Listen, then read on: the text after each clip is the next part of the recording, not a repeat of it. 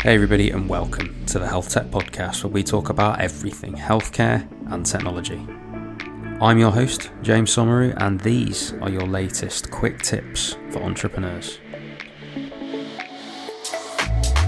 I've got with me previous guest or future guest, depending on when this goes out, but uh, Connor Landgraf, who is the founder and CEO of Eko, the digital stethoscopes company, although that's quite reductive given that they do hardware and software and lots of other bits. So, Connor, welcome back. I've got one question for you, sir, which is uh, what are your top tips for health tech entrepreneurs? That's a good question. Um, you know, I think whenever uh, a startup is thinking about you know merging and, and uh, solving a problem in healthcare, I think it is important to recognize that uh, uh, startups are hard. Um, health tech and healthcare startups are even harder. Um, I think med device companies are some of the hardest and riskiest. Um, but there is so much potential and impact in healthcare, and uh, I think the stakes are the stakes have never been higher in terms of uh, the need for innovation in healthcare, the need for rethinking um, how we provide equitable access to healthcare, um, and I think my my you know my tips to any entrepreneur thinking about starting a company in healthcare is um, expect that the road is going to be bumpy because it will, um, guaranteed. Um, there are no overnight successes in healthcare. Everything is a a long journey, um, but the journey is worth it, and you get the opportunity to feel like the thing that you invest your blood, sweat, tears into um, can hopefully make an impact in patient care some someday in, in some way. And, uh, and and that makes it worth it.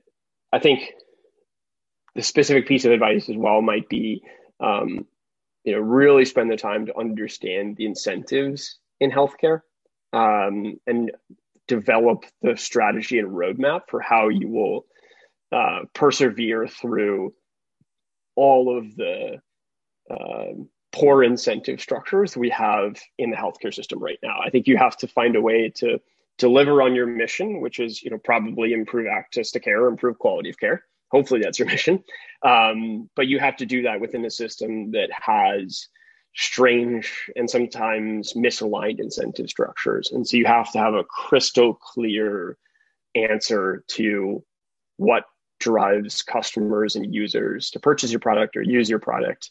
Um, and you have to pressure test that over and over and over again. And it's going to change for every market every geography. Um, you know the healthcare systems are not the same globally. Um, and so there are different incentives for every user and customer around the world. Um, but i think that's the thing that that trips up so many healthcare companies is the technology can be great. The solution can be meaningful and important. Um, but sometimes fitting that into the uh, you know the screwed up system that we have right now uh, can be quite challenging. I agree. Finding a business model can be extremely tough. I speak to a lot of uh, sort of medical students that that have ideas and want to start projects or companies or work on their kind of entrepreneurship or entrepreneurial flair, and very often they are astounded when it's not just about increasing quality. And it is a really strange conversation to have with a kind of young mind that's really keen and wants to solve a problem and cares deeply about those patients that they can't believe that somebody wouldn't do something just because they turn around and say, well, I'm not going to pay for it because they're the ones that save. It's strange, isn't it? That it, and and you're right. I think that that kind of analysis of who pays, who benefits, how am I going to convince all of these people at the same time to say yes because it involves all of them. Yes, somebody pays, somebody saves, someone's better, someone's possibly slightly worse. Like it's, I, I agree. That's a really, that's a really tough spot to be in. Hey, everybody, and thanks for listening to that. Was an episode with Connor Landgraf, and that was a brand new thing that we're trying here. So, quick tips for entrepreneurs. So, replacing the old Sunday sessions with these quick tips for entrepreneur sessions. So, these might come at any day during the week. Another thing that I wanted to mention today so, at Somex, which is the innovation and communications agency for health tech companies, my latest company, we are hiring. And so, we are looking for medical writers, technology writers. So you might be freelance, you might have another gig, this might be your side hustle, you might be super good at science, super good at tech, you write on the side, or this might be your full time thing and what you do. But we are looking for writers in the medical space, in the technology space and ideally, obviously, if you listen to this podcast in the health tech space, and so you do a bit of both.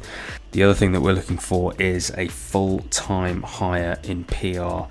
So, if you have PR experience in healthcare and technology, if you want to work in innovation and communications and help the best health tech companies in the world to do their thing, that is what we do. So, we help our clients innovate through better communication, and that is PR and multimedia content. So, white, white labeling podcasts, doing video content, design work, social media, all of that stuff, as well as obviously the press and PR stuff. So, if you are maybe finding life a bit slow and a bit dull in a uh, more traditional PR company, uh, come and join Somex and do some pretty cool innovation and com stuff over here. So, really looking forward to anybody with PR experience getting getting in touch.